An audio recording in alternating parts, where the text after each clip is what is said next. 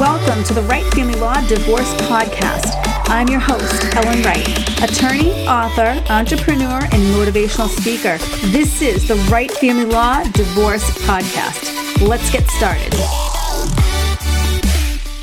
Hi, welcome to the Wright Family Law and Divorce Podcast. This is episode 15. And today we have with us Chuck Borgioli with Guaranteed Rate. He is a loan officer specializes in divorces and post-divorce mortgage issues. Chuck, welcome and thanks so much for taking the time out of your busy day to join us. I know you're busy. The real estate market has just been jumping for so long, but I appreciate you coming on. Why don't we start by telling us a little bit about your background and what led you to sort of niche down into divorce lending? Sure. So my background actually starts kind of in the investment banking world. After I graduated college uh, many moons ago, I kind of had a career on Wall Street, basically selling and trading interest rate and credit products. So I did that for about 25 years. And then I kind of pivoted uh, right around COVID and I was looking with what my background was and how I could kind of transfer into something new. And that's when I said I have a kind of an expertise in uh, understanding interest rates that uh, this kind of piqued my interest. So uh, I went through, got the licensing, became a loan officer. And as I did that, I went through a divorce years ago and this side of the, business uh, kind of also piqued my interest. So I kind of carved out this niche and uh, it's becoming very popular here on this rising interest rate environment. Awesome. So briefly explain sort of in a nutshell what a certified divorce lending professional does. That's your credential, right? A CDLP? Correct. Uh, the CDLP, I basically help divorcing individuals understand their mortgage options and evaluate the feasibility of keeping the marital home going through a divorce. Uh, and if you can't, then we look at other options about how you'll be able to borrow money to possibly, you know, enter into a mortgage for a new home. Okay. And why, in your experience, is it so important for people to keep the marital home? Why is it such a crucial consideration?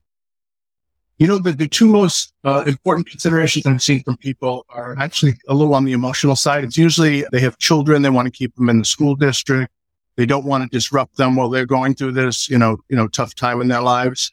Mm. That's kind of how I felt. I went through a divorce years ago. Yep. And the other one is I find people that, oh, this was my mother's home. It was handed down to me or my father's home or one of the parties has some sort of attachment from uh, before they got married and they're trying to keep that in, uh, in the family. And those are the two reasons why they first come. Kind of my job to steer and make sure you understand it also has to be a smart financial decision. Right. Do you find it kind of hard to separate the people from their emotions and involving the finances? It's an emotional time. And I think, and I try to make this with all the parties that uh, I associate with, you have to have an empathetic component to do this.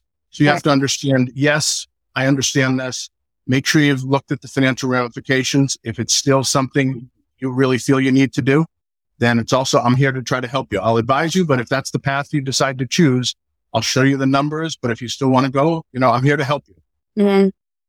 So in your experience, what are the most common misconceptions people have about managing mortgage obligations after a divorce? I think it's become more prevalent now with higher interest rates, but they don't understand the cost of keeping the home. Okay. Before buy a, you basically have to refinance the, the amount of your current mortgage. Usually if it's, you know, the home equity is the biggest asset, then you have to do half of your spouse's equity then you're going to have the closing costs and then you have to keep the upkeep of the home yourself. So it's, it's usually becoming a, a pretty large nut. Mm-hmm. Yeah, definitely be getting tougher. I mean, there's no question about it. Between the rise in costs and the rates, I mean, it's unaffordable for so many. Yeah. Uh, but when, when people are considering retaining the marital home, what are the top financial factors that they should really be considering? I think it's pretty simple. It's like three or four of them. You have to look at your, what your future income is going to be Mm-hmm. what your future liabilities will be. Right. What's your credit like and what is your credit score and what sort of cash are you going to have on hand after the divorce? Right. So when people go down this path, I mean, they have to fill out the loan application and all of that. But how else can someone evaluate if they can afford to keep the marital home post divorce? I mean, with all of them, I mean, with so many unknowns, even when divorce goes to judgment, you know, there can still be unknowns. Oh yeah, no, hundred percent. What I try to do is break it down for usually it's an individual I get. I've had some people that have mentioned, Hey, would you do mediations as well? And I can do it for both parties. But usually what happens is I'll give you a snapshot of what your life looked like as a married couple and then say, all right, here's what your snapshot is. Here's your mortgage. Here's what your equity in your home is. Here's what you have as group, grouped liabilities. And then I'll kind of say, what do you think the decree is going to come out as? And what are you going to take out of that? What are your liabilities going to be? I'll have a substantial snapshot of you as a couple, and then I'll have a snapshot of what your post is going to, post life is going to look like. And then I'll try to run ratios based off that to see what your affordability will be. A, if you could keep the home or refinance it, or, or B, what your borrowing power will be to that. Right, right. So what are some of the pitfalls or challenges that you've seen that people should be prepared for when they're going to be retaining the marital home after divorce? The biggest one now is everyone, it's payment shock. It's hey, my mortgage is $2,300 a month. And to do this equity buyout, it's now $3,900 a month. And it, it's a function of uh, what's happening with interest rates. But, the, and then the other part is people aren't thinking that, Hey, you're now a single income entity. You're not a dual income entity. And, you know, you swing it based on that. Right. Yeah. The, I mean, the inflation alone is just killer. Uh, yeah. You know, well, it's coming down a little bit though. It looks like we're getting to that two and a half, three percent area. The Fed wants to get us to around two percent. So hopefully rates are on the way down spring year. Fingers crossed, huh? Yeah. So let's talk about credit implications. So during divorce, credit can be in flux. What are the credit implications during divorce that affect someone's ability to refinance or take on a new mortgage payment? Well, I always tell people you, before you want to have, you want to be looking at your credit, you know, quarterly anyway, anyways, through a credit karma type site or whatever. But as you're going through divorce, especially if things get contentious, you don't know if I've seen my ex took out a credit card in our joint name. I didn't know about it. They ran it up. So you want to stay on top of that because some missteps going through the divorce process are things that can happen there, especially yeah. if it's joint credit, um, can, can reflect on a party that is unaware that it happened to them. So I think you really have to stay on top of it. That's the most important part. And you don't know if the other party that you thought was paying the bill is late on the bill and that's a joint account and that's going to reflect negatively on you as well. Oh, yeah. Oh, yeah. What is the range right now that people would qualify for? All things sort of what? The range as far as interest rates? Well, credit rating. Credit rating. I mean, I did a, if you go to an FHA loan, which has some upfront, you know, mortgage insurance and stuff like that, but you can get down to a 580. But if you're going to do Fannie Mae and Freddie Mac, the program's just reduced a little bit. I think 620. Probably the starting point used to be 640. Okay. All right. Well, not terrible, but you know, it can be tough for some people who are in a bind. Usually that usually comes with a higher rate though, too. You have right. to understand. Right. Right. You'll get credit, but it's at a cost. Right. Now let's talk about assumability of the current mortgage. I hear this so much with, you know, a lot of the cases that come through. People sort of think that, oh, I can just keep that 2.75 rate from two years ago. You know, yeah. let's, what, what about the assumability of a, a mortgage? Is that doable? So it, it's kind of a loaded question. It is doable under certain entities. It's becoming, so for instance, FHA loans, VA and USDA, the ones that are government guaranteed. Yeah. They, they have assumability to them. So okay. they've always been assumed, assumable and they're continuing to be. Okay. Uh, FHA, sorry, Fannie Mae and Freddie Mac, it depends. What I tell people is to go back, and this is why you should always save your documents. Go to your loan estimate and on page, excuse me, let me go to your closing disclosure. Mm-hmm. And on page four is an assumption clause. And it'll be a box that says, yes, this loan is assumable or no, it's not. Okay. But the other thing about assumability is just because the loan's assumable, people think, oh, I'm just going to get this rate and I, they're going to give it to me. You have to qualify for it on your own. Uh-huh. You know, and yeah, people take a lot for granted, I think, when it push comes to shove you know, especially they want to get divorced so bad. You know, it's like, oh, can I just get this done? Can I just get this done? But then, of course, the marital home, it's people's biggest asset. You know, I mean, nine times out of 10, the yeah. house is the biggest asset. And that's going to be the proverbial elephant in the room. especially recently with, like you said, uh, what inflation's done, that's had, that's had its effect on housing prices. And, and probably over the last five or six years, I saw people that bought houses five or six years ago and the amount of equity they have in them. It's making, it's making it your largest asset that you're, you're splitting. And it makes it difficult, as I said, in this interest rate environment because the equity is so large so quickly yeah. for people to keep it. Right. I mean, and, and the other two, the housing crisis, the housing shortage makes it even tougher. You know, yeah. where you had two people under the one roof, you get a divorce. Now, if someone might stay, someone has to go, or maybe they both have to go. Right. I mean, there's just so limited inventory on that real estate market. Yeah. Uh, and maybe speak to this, but it sounds like, uh, in speaking to other attorneys, that they're they're doing uh, divorce decrees where they're allowing couples to make it termed out over a time, where people can one stays in the house and the other receives their money in a payment stream over four or five years. Yeah. Yeah. I mean, I, I have heard of that as well. I did have one case like that, but again, you know, that's assuming people can cohabitate under the same roof. You know, you've got, you know, maybe parties that have a toxic relationship or there's kids in the house and it's not healthy for these two adults to be in the same space any longer. Yeah. You know, I mean, it's almost like uh, something's going to break. You know, I mean, it's, it's really tough. And the rents, you know, I mean, so someone, all right, so maybe they can't refinance. They can't, you know, get another property. All right, go try getting a, an apartment, you know, hugely problematic. Yeah, no, rents are, rents have skyrocketed as well. Hmm. Navigating divorce? Thinking of keeping the marital home? Click the link in the show notes to download Chuck Borgioli's exclusive e-guide, Considerations for Retaining the Marital Home After Divorce. The solutions may be closer than you think. Get clarity now. Now, let's let's talk alimony and child support, right? I mean, Massachusetts, the guidelines here are pretty stiff all around. That seems to be the general consensus, I think. But given inflation, is it really enough to cut the mustard to get approval in a divorce situation? What do you think, Chuck? I mean, that's on a case by case basis and depending how big the numbers are. I mean, when I look at, depending, I've looked at both sides, the payer and the payee. And obviously, since the Trump tax cuts, they've taken it where alimony is no longer taxable. So yeah. it doesn't hurt the pay, payee, payor as much. The, the one thing to understand, and uh, most attorneys get this, is that now that it's a non-taxable income stream, they're allowed to be grossed up by 25%. Oh, okay. Yep. Right. So a, a $2,000 yep. uh, child support or alimony payment. Uh, is now worth $2,500 right. um, in mortgage um, income box.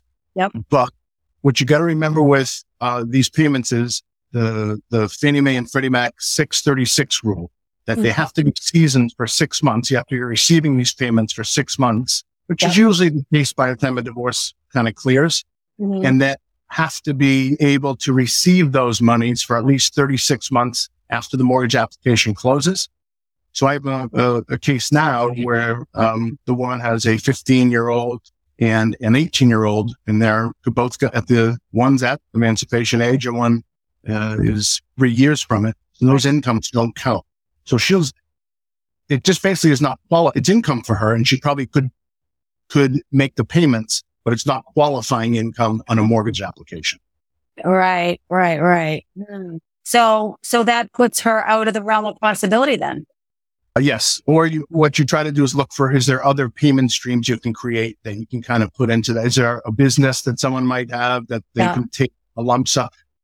it used to be we we're in the process now. I just Fannie Mae just put out a new publication actually yesterday, but it used to be that instead of taking, let's say you had a, a couple hundred thousand dollars that you're going to take in the divorce, take a hundred thousand in cash and take twenty five hundred a month over forty months yep. to a trust, and that becomes automatic income for your mortgage qualification.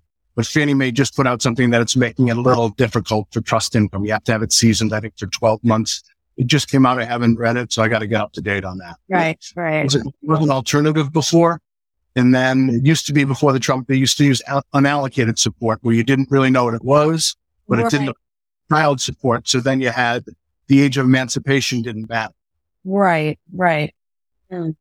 Well, for people who are looking to refinance and that's on the horizon, what advice would you offer them to get the best terms possible? I mean, to get the best terms possible, it's basically the same as anyone applying for a mortgage. It's you're going to want to have the best credit score. You're going to want to have good history. Yep. You, you want to have a low debt to income ratio and you want to have a loan loan to value. People that come in with 20% down, you know, DTIs in the 30s, uh, and, you know, some money in the bank, that, that usually is, those are the people that when you see an advertised rate, that's the best rates banks are offering. Yep. Then is what they call LLPAs, which are loan level price adjustments based on if you fall into different categories that are below that. Mm-hmm. So divorce settlements and these separation agreements, do you have to read your fair share of them? Yes. Yep. And we basically looking for it. And we always tell attorneys, you want to have everything worded as clearly as possible. This payment will go on from starting on this date and will end yep. on this date. But yeah, the divorce decree usually is, is part of your loan application. Right. So how do they, how do the terms generally address the division of equity? Is it usually pretty understandable or do you have to go back to the uh, attorney and be like, I don't understand this? The division of equity, division of home equity? Yeah. Well, home equity just falls into an asset class. So when we're looking at this, we also say what else, what other assets are there? I've mm-hmm. seen someone uh, that's going through one now that said if they could have all the home equity and not have to do a refi here and they could pay them out over time, they would allow the other party in lieu of uh, support payments. Right. So it's, it's kind of like horse trading. Right, right, right. So, I mean, the, when you look at it down to, yeah, it's totally, it's just how much, here's the, here's all the assets you have accumulated over the life of your marriage. Mm-hmm. You're entitled to usually around half of them. And sometimes in different cases, it varies. But there's, there's scenarios. I see a lot of lawyers that now say, Hey, you have this one where in lieu of support, you can have this. You can stay in the house and make payments over this period of time and you have to pay interest on it. It's, if you're getting what you want on one side, you're usually given giving it somewhere else, right? Right, right, right. So if someone can't refinance the home into their name alone post divorce, what are the consequences that you usually see? Are you sort of out of the equation? Well, this is why I like to try to get in, you know, as soon as possible. I like to speak to people right when they've decided that they're going to, to separate because the, the, that should be ascertained. You shouldn't be trying to buy the home if you can't really afford to buy the home. You right. want to run that in front of it, take the snapshot and say, you're not going to qualify. Even if we try to create an income stream based on the assets that are here, if I can add an additional $2,000 a month to you, you're still not going to be able to do an equity buyout here. Right. Uh, you're, you're better off going off and just buying another home. Right, right. It's tough, Chuck, and it seems to be getting tougher. I don't know. Yeah. How does the length of the marriage generally impact decisions and considerations around the marital home? Well, now I would say like for the last five years, I mean, time is, is money. You've had a huge appreciation and it just means that there's going to be a larger chunk of equity. The other side of it is the length of a marriage. You know, a lot of times means kind of increased payments to, to one, to one person, a lot more than someone's titled to. So. Right. And for people who are feeling emotionally attached to their home and they're just struggling with the decision to sell or retain and refinance, what is your advice to them? What do you, what do you say? Well, as I mentioned earlier, I said, I understand what you're going through. I, I, actually went through that. I wanted to keep the home I'm in and, um, I wanted to keep my kids in the school system, but I didn't at a point where it made financial sense. So I, I try to put the financial, so you're not, you know, house poor, you're not burdening yourself for your future financial situation. But I think you have to be empathetic to the process of what they're also trying to do for their family. Right. I, I've worked out the financial ramifications of the future and what it's going to feel like trying to, you know, make these payments. But at the end of the day, it's that person's decision. And if they're like, can you get me a mortgage at a, a 50 loan to a 50 uh, debt to income, then, then that's what I'll do for them. Right. So get a mortgage broker versus a CDLT. How can someone like you, a certified divorce lending professional, help streamline the process for people who are in the midst of divorce and find themselves in a situation? What could you do for them versus a regular mortgage broker? Uh, well, I'd say the biggest thing we have is we we're dealing with this every day, and we have I don't like the word expertise, but we have a a reference knowledge of what the agency guidelines are as they pertain to divorce, like the 36 rule, things like that. We're we're constantly looking at what underwriters will do in the event of divorce. We're looking at what the agencies are going to do that will buy these. Uh, so that's where our expertise lies. It's like kind of like uh, almost a researcher's uh, person that relates to mortgage guidelines uh, in the event of divorce. Right. Now, do you have any war stories, Chuck, you can share about case studies or experiences where, yeah, retaining the marital home was the best, worst decision for a divorcee? I have a, a real life one away from me, which was a, a bad one where someone wanted to keep the home so bad that they went to, they were going to do it. They couldn't qualify for the mortgage. They could qualify for a HELOC at an 85% loan to value. But as you start to get north of 75% loan to value in lending, your rates go up. You know, they were borrowing money from family. They were taking super high interest rates. And it was at the same time, I was being told that the house needed a new roof and it needed a new door. And that was being factored into the settlement. But I'm like, okay, but when this is over, you now have to do those things and you're financially strapped based on this. Right. And this is one case where I, I, will tell you, it kind of changed how I approached my future cases. But she was like, I just wanted to keep my house and that's all I want. That's all he came to you for. And I said, I have to be giving you the honest financial, you know, outlook here. And uh, I was wondering if there's other ways. Would you rent for a year? You know, because when you sell your house too during the divorce, you split that cost with your ex. Right. And if you're going to, you run into problems a year later, that real estate commission is 100% yours. Right. Yeah. You know, positive slash negative one. When I went through my divorce, we listed the house we thought it was going to sell for X. Uh-huh. And it was years ago when the market wasn't as strong. And uh, at the price we originally thought, I was like, yeah, let's sell it. And then when it kept dropping, kept dropping, finally it was a couple hundred thousand dollars less. I'm like, you know what? This makes sense financially. And I ran the numbers to, to just keep the house. So I bought my ex out of the house. Yep. And it's, you know, my house is up 50% from 10 years ago. So. Yeah. So you don't regret the decision? I didn't. No, I, but I, it was the smart decision to sell it at one price and it yep. was the right decision to buy it at another. Right. Yep. Absolutely. So how do rising or falling real estate markets impact decisions related to the marital home post divorce? And where do you see this truck headed long term, Chuck? Well, this kind of brings me back to my Wall Street days where I always say, you know, you, you buy low and you sell high. We're, we're kind of at some steep prices here. So if you're keeping your house, you really have to believe the long term trend is up. Mm-hmm. Uh, I, I think the supply issues might keep it neutral which can be okay. And then maybe we see, you know, the next leg up if uh, interest rates start to correct after the Fed stops. Yep. You know, maybe that's kind of sometime next year. Mm-hmm. But I, I think like after the financial crisis, everyone was buying homes. It was a great time to invest in real estate if you could qualify for the mortgage then because right. real estate values were depressed. So that's the time your mindset should be, yes, I want to retain my home. I want to buy it if I mm-hmm. can. Right. And here prices are so inflated, you don't want to get in interest rates are so high. Yeah. It might be a time that you want to step back, you rent, and there'll be another time to re-enter. At least you have lower borrowing costs. Right. So what final piece of advice would you give anyone on the fence about what to do with their marital home during a divorce? I, would say you want to consult with professionals. You want people to look at it. You want the, to make sure it's the right financial decision for you.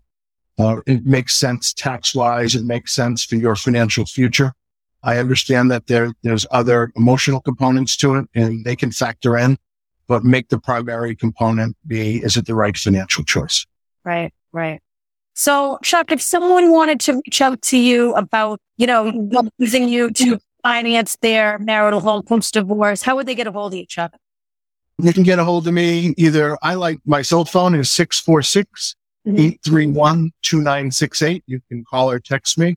Mm-hmm. My work email at guaranteed rate is chuck.borgioli, B-O-R-G-I-O-L-I at rate.com.